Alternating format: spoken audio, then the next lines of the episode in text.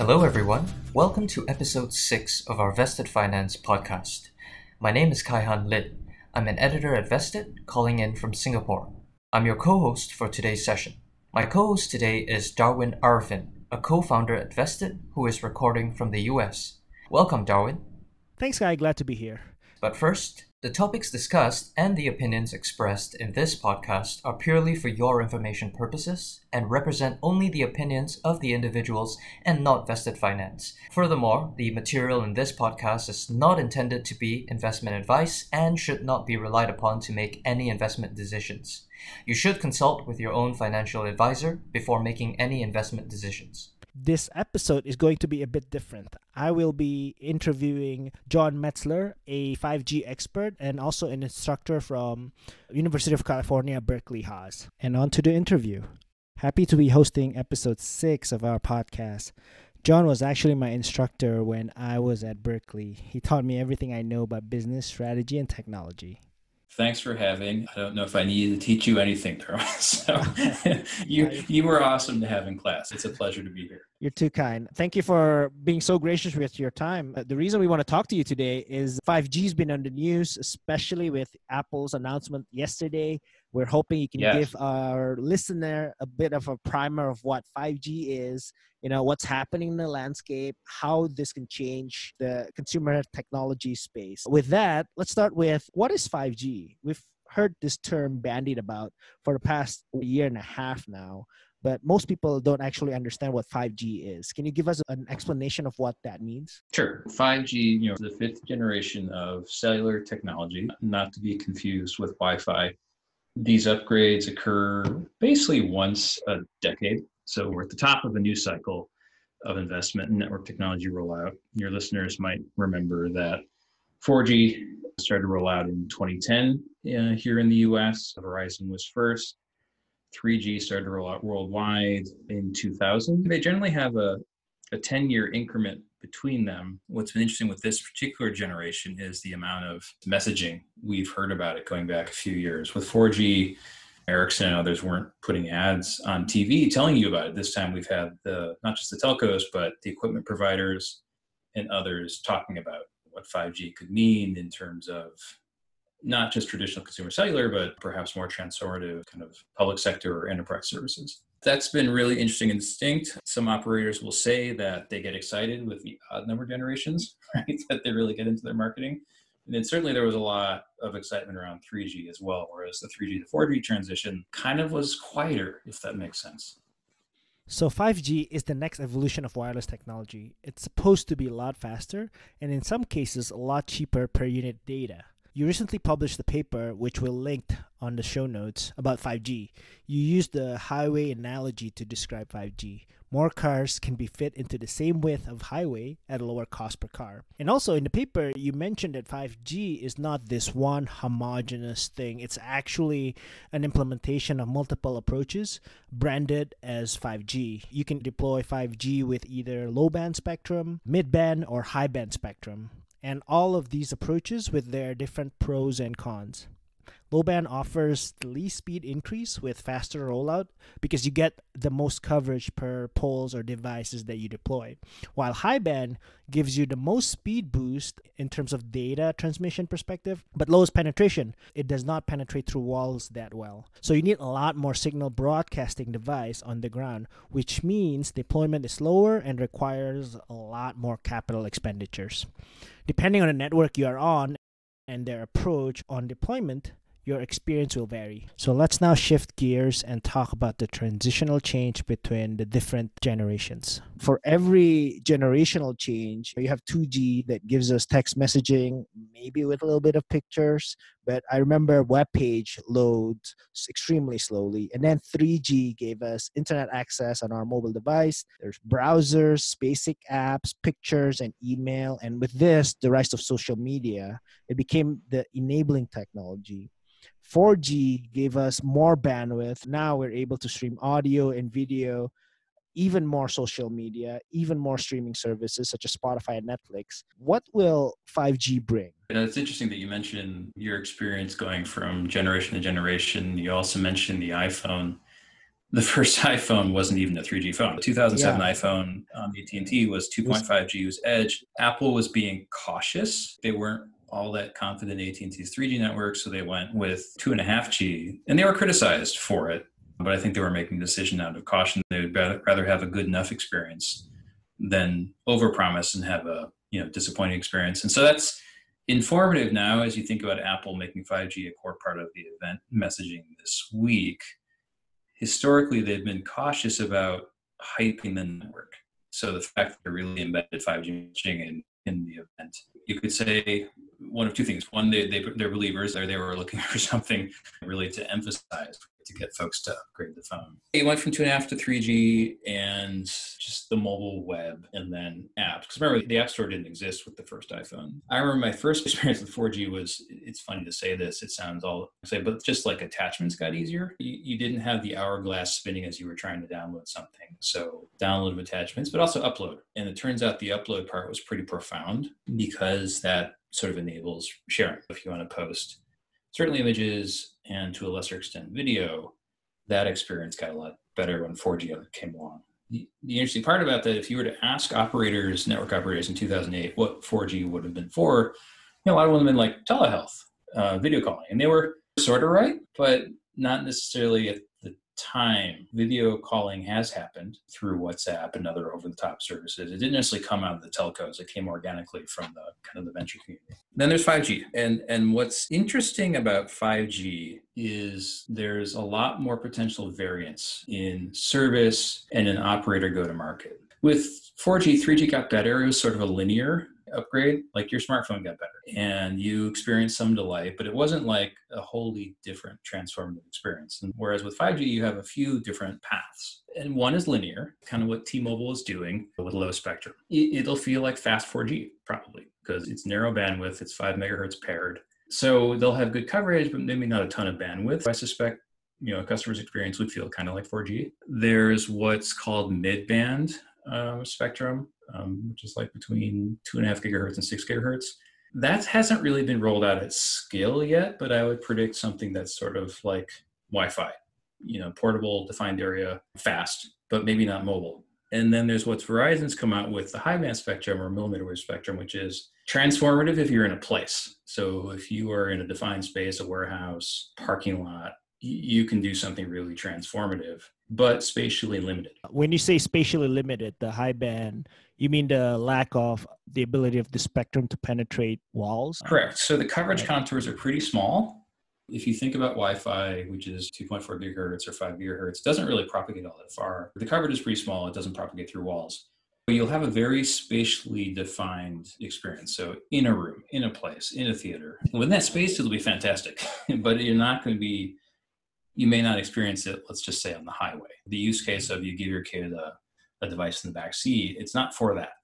So that variance is different. And so that's why the question of, well, okay, what, what's 5G like requires a longer answer because the flavors will be different. Like when you go get your ice cream, it, it won't be kind of everything's vanilla or chocolate. You're going to have a whole bunch of different choices. And hopefully consumers will be educated about their choices and the operators will be responsible in their messaging there's this concept of higher value at stake that you mentioned in the Yeah. paper can you elaborate what that means in the context of 5g Well, it was funny you mentioned 5G kind of marketing earlier, and you really started to see it in 2016. The, the community really talking about all the transformative things 5G would could do. Whereas cellular today, it really has been kind of an expected contour. There's embedded devices, you can support things like cars and vending machines, but it's done really well supporting consumer smartphones. And here, operators were talking about healthcare and factories and retail and a bunch of industries that telco operators really haven't touched all that much directly before. Inherently, you are serving a much more diverse set of customers. You'll probably have a more diverse set of partners and devices. You'll have more diverse data sets, and the value of connectivity to those customers will be different. if my smartphone blue screens briefly, I'll be annoyed.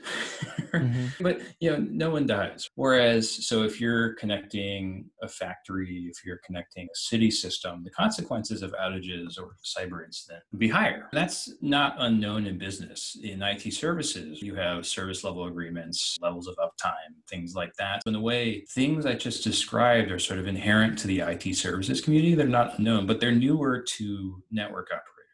I feel like there's a mashup between the IT services market and the network operator market because of 5G and, and this diversity of applications. It, it, sounds like this is an opportunity of TAM expansion, total addressable market expansion for the telco providers. Previously, IoT has been bandied about for the last decade, but we really haven't seen a, a deep and wide penetration of IoT and any IoT device, especially in the home first and foremost connects to the Wi-Fi. And as you mentioned with 5G, now you may have Wi-Fi type speed everywhere, uh, untethered to right. your internet uh, at home. And right. one key aspect that you mentioned in the paper is that not only it's higher speed, but per unit data, the cost is lower and this may lead to machine to machine communication and or sensor but i think historically human beings are really bad at predicting the the killer application of their yes. invention so it's great to talk about but what you're saying is it's too early to find out and that's why I mentioned what operators were talking about in 2008 versus what actually happened. Operators in 2008 were talking a lot about video conferencing and telehealth. Telehealth, they backed away from for reasons outside what the network fits. You know, there was management of customer or patient data and things like that that they hadn't really thought through. But you know, 4G ended up being used for a different thing than was originally hypothesized. And so, a- absolutely, that will happen with 5G too. Once the playpen is built, developers would come along like, oh, you can do this. I, I do fully expect there to be transformative experiences akin to what the operators imagined, but also very different too once you have something broadly available. But to your earlier point, yeah, the addressable market, you know, traditional mobile industry is about a trillion dollar industry. And some of the industries that you know, the operators are talking about themselves are trillion dollar industries. So by definition, if you're a network operator, the addressable market is larger you know, not all that spend goes to network transport fees, right? So there's equipment and software and things, but the network operator presumably would touch some of that. So their addressable market does go up, but the consequences of outages could be pretty pernicious. If you have a smart city that's connected to a network and that ends up being the vector for hacking, well, that's city services you're talking about, like people right. getting paid, getting their benefits. So the consequences of outages could be pretty pernicious once you start supporting public sector or enterprise customers. Shifting gear a little bit here, another key concept that network persists. And I think I, I love yes. this concept the most, especially in the context of Sprint. I remember. Yes. Yeah. Do you mind sharing the story of the misadventures of Sprint to our listeners? For context for our listeners in the us there mm-hmm. are four large telco providers t-mobile right. at&t verizon and sprint sprint was the number three for a long time it was acquired by softbank and it since struggled due to the bad investment in the wrong technology leading up to 4g and now was recently sold as softbank was trying to clean up its balance sheet to T-Mobile, and that merger was approved. Yes, so okay. at least all the blockers are gone, and the marketing is starting to be integrated. You have a big three in the U.S. market, right? And so the Sprint brand, I expect, will be slowly but surely deprecated.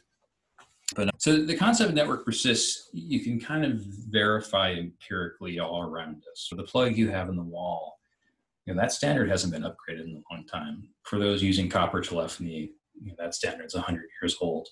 So stuff that's built tends to stick around is kind of the first aspect of that.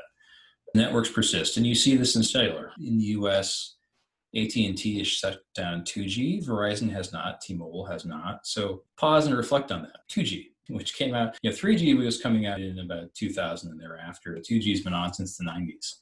Right. And those networks are still on. So, you know, what that implies, you know, there are a few implications of that. One, whatever wonderful features exist in the newer generation of network technology have, still has to coexist with whatever shortcomings the previous generation had. So 5G is coming out, it's going to coexist with 4G for a really long time, right? 4G is not going to go away anytime soon. But it also means, you know, once you've invested, you're stuck with whatever you've invested in. So you need to make really good, and thoughtful investment decisions. And that's why network operators tend to be pretty cautious about technology adoption, not just the technology, but who they buy from. They like to buy from companies they know. That's why they buy from Ericsson, Huawei, Nokia, companies they've worked with before. But if you do make a mistake, the consequences are huge. And that's sort of the Sprint story. So, Sprint, you know, originally was a spin out of the long distance company Sprint. It was the wireless pure play that's out of Sprint. They adopted Qualcomm CDMA, you know, made in America in the 1990s. And the thing to know there is it was probably better technology, but it was also a minority technology. CDMA had about 30% of the market. You're already working with, in a way, a minority player. And then they bought Nextel. Some of your listeners might remember push to talk phones. That was sort of the thing that characterized Nextel. Nextel had a further minority technology called iDEN. Now you have minority operators, CDMA buying and trying to integrate company using a kind of a dead end technology called iDEN. And the, the integration was challenging. And then 2008, 4G is on the horizon.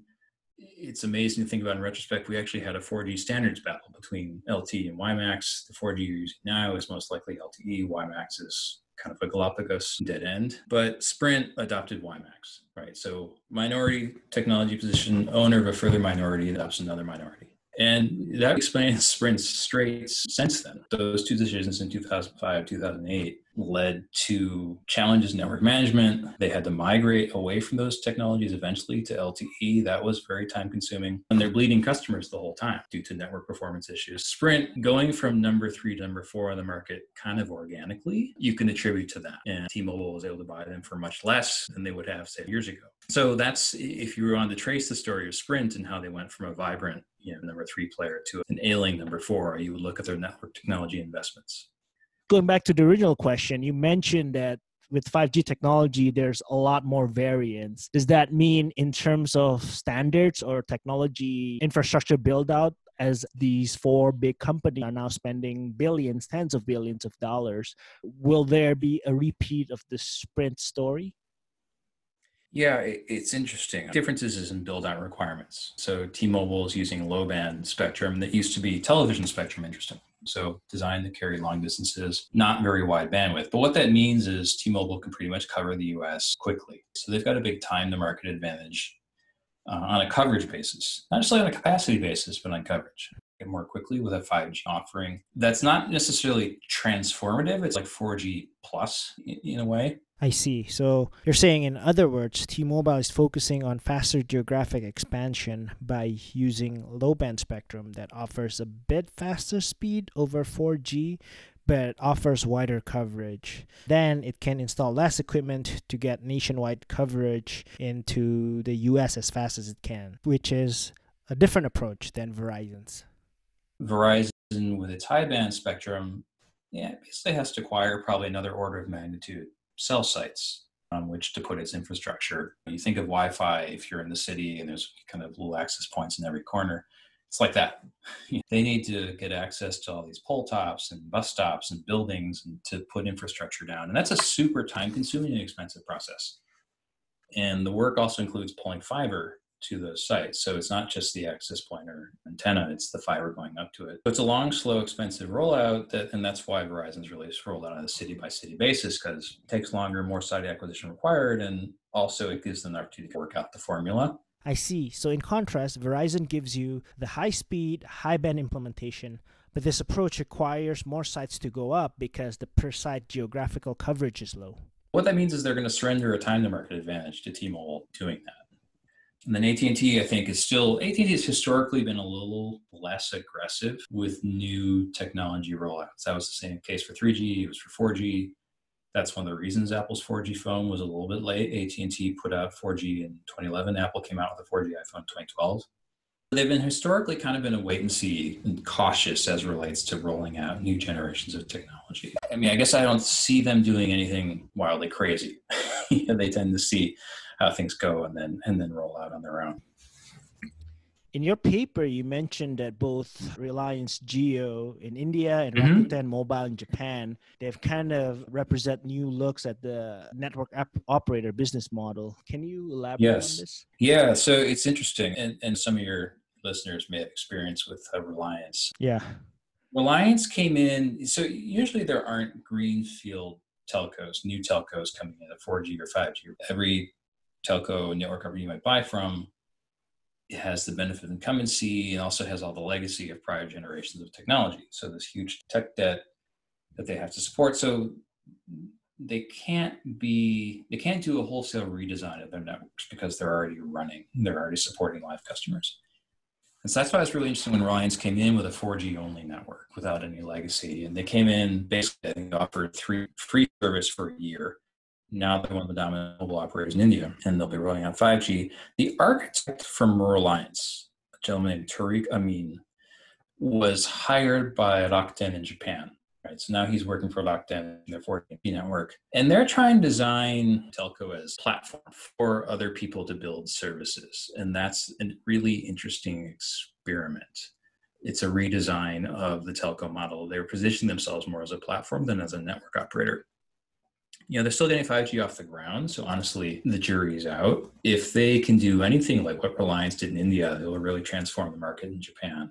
The offering, the offering they have for 4G is not priced as aggressively as Reliance did. They didn't come out with free for a year, which is I wish they had because that really would have disrupted the market. But you know, have a new entrant that's trying to be creative and maybe liven up a somewhat what I call an oligopolized market. When you say platform, do you mean like so in India, Reliance, as you mentioned, network persists. They didn't have a network, so they start with digital only 4G. They undercut the competitors. Yes and they started building low cost devices 30 50 dollars us dollars and they're starting to build the stack from a telco provider to the digital app and creating a super app they're creating clones for a lot of different apps i mean you want to clone yes of zoom built by reliance there's one are you saying that rakuten is doing something similar in japan yeah, the language I'm hearing from them is a little bit more enterprise focus. They're talking much more about using as a platform for transformation of industries. But I think Reliance gives a little bit of an idea of the playbook. The network part of Reliance engaged, you know, incurred the customer acquisition costs, basically gave people free lives for a year, and now they're layering services on top. And you've seen the flow of capital into them. Heroic capital raise this year. And so that's really been transformative. In the way India is a interesting place to do that because some of the services here, the upper layer services, aren't as prevalent. Mm. There's opportunity to create kind of reliance versions of those there. The Rakuten platform is a little more TBD as to whether they'll vertically integrate services like Reliance. They're really more focusing on what I call in- industrial digital transformation. So, this network as a service idea for industry. And if half of it comes true, that will be really exciting. And so I'm keeping a close eye on that. Yeah, that's interesting because when Reliance did what they did, it was largely white space in terms of yeah. mobile internet penetration and apps ecosystem in India. But Japan is a lot more mature. It's even a lot more mature than the US in terms of their yeah. headset technology and apps yeah, it's, it's funny you mentioned that. When Rakuten said they were going to do a carrier, I thought they were crazy. Like not not just a, a, virtual network operator, but like actually build their own infrastructure. I'm like, is this the best use of capital for them? Right? You know, they're essentially the Amazon Japan. Is the best allocation of capital for them creating a actual facilities based network operator? But but if they do that in this transformative way, I think that will be super interesting and so one to watch. I guess I probably said enough there. Yeah. All right. I guess final question. If we fast forward uh-huh. five, ten years, we have G penetration. Can you paint us a picture of what the world looks like? Super open ended. Yeah. So there's a big if, and the big if is if Verizon rolls out millimeter wave, if the spectrum holders of midband, which is most of them, T-Mobile has some AT&T, I think Verizon roll out mid-band. If that happens, then you'll have very pervasive, very high bandwidth connectivity, kind of like your Wi-Fi experience on steroid. And at that point, things get really interesting on both the consumer side and on the enterprise side. If you have pervasive, not cellular kind of 4G speed, I'll just call it enhanced Wi Fi speeds everywhere, then I think life gets really interesting. Is that consumer experiences? Is it enterprise experiences? I, am not totally sure yet. I think the jury's out on that. The interesting thing about 5G is they're really trying to address address both markets at the same time. Like come out with innovative experiences for consumers and then come out with innovative experiences for enterprise. The latter, at least, will require a really good channel program, the kind you see in IT services markets But five years is enough time for all the requisite site acquisition and kind of network rollout. So five years, we should really be in the full swing of what 5G looks like, at least in the US and a lot of other developed markets. If you were to look at companies that would be well positioned, I have two hypotheses. And you remember cable. You know, cable TV was historically community access TV. Why did you have community access TV? It's because your broadcast television had poor reception, right? So if you were on the wrong side of a hill and you couldn't get over the TV, you had cable. And slowly but surely over the decades, those were rolled up into companies like Comcast and Spectrum. And I would foresee that happening in the site host operation business, like all these companies that roll out 5G networks, not for service, but the actual real estate players. I foresee a roll up in that happening over a period of time. Interesting players there American Tower, Crown Castle, SBA. There's a bunch of tower hosting players that are pretty big in the US. So I'm very curious as to that how that looks. I know that's a real estate play and not a connectivity. That's interesting because, I mean, a similar trend happened with the rise of e-commerce, right? The real estate play yes. for uh, you know warehouse and distribution, and same with cloud computing. Yes. The real estate play for data centers. Ah, that's a very interesting yes. angle. Yes. So there's a real estate. If you have near you some poles you can kind of roll up and rent out. you know, that's your first land grab right? Got it. Yeah. I wonder if there's a REIT for this yet. Interesting. Well, there are. So American Tower and Crown Castle are both REITs. They're both high yield. I'm not stumping for them. You know, the business model is essentially once you have a pole, you put as many antennas on as possible. Right. And I, I absolutely see opportunities real estate there. And of course, if they do that well, that means we'll have pervasive 5G networks. With the high band approach, you're going to be needing a lot more of these sites. A lot a lot. An order so, of magnitude like, more, right? Yeah, every pole top is going to have something on it, and you see them down like in the city now, like all the the lampposts. Every third one will have a little cone on it. That's for cellular, and it's going to be every pole top and every street light will need to have something on it if you really want high band 5G to work. Is it either or? Can you extract the most out of 5G without the high band? Yeah. So, and then it's more what I'd call iterative or evolutionary. T-Mobile gets national with its low band, which is 600 megahertz, and then they right. start refarming some of their spectrum. They have AWS spectrum, 1700 megahertz, 2100 megahertz. So, they, so they, let's say they refarm that towards 5G. Yeah, I mean, it will be faster, less latency, but it'll be more evolutionary than revolutionary. But yes, you can absolutely get to national and high bandwidth coverage uh, without high band spectrum. And I think T-Mobile very consciously chose low band as a less expensive way to get to market with something. And then they're going to work on layering on uh, higher bandwidth services. Gotcha. Well, those are all the questions I have, Jon. Thank you so much for your time today. All right. Thank you. Thanks for reaching out. Uh, a pleasure catching up, and I can't wait to listen. Yeah, chat soon. Thank you. All right. Sounds day. good. Thanks.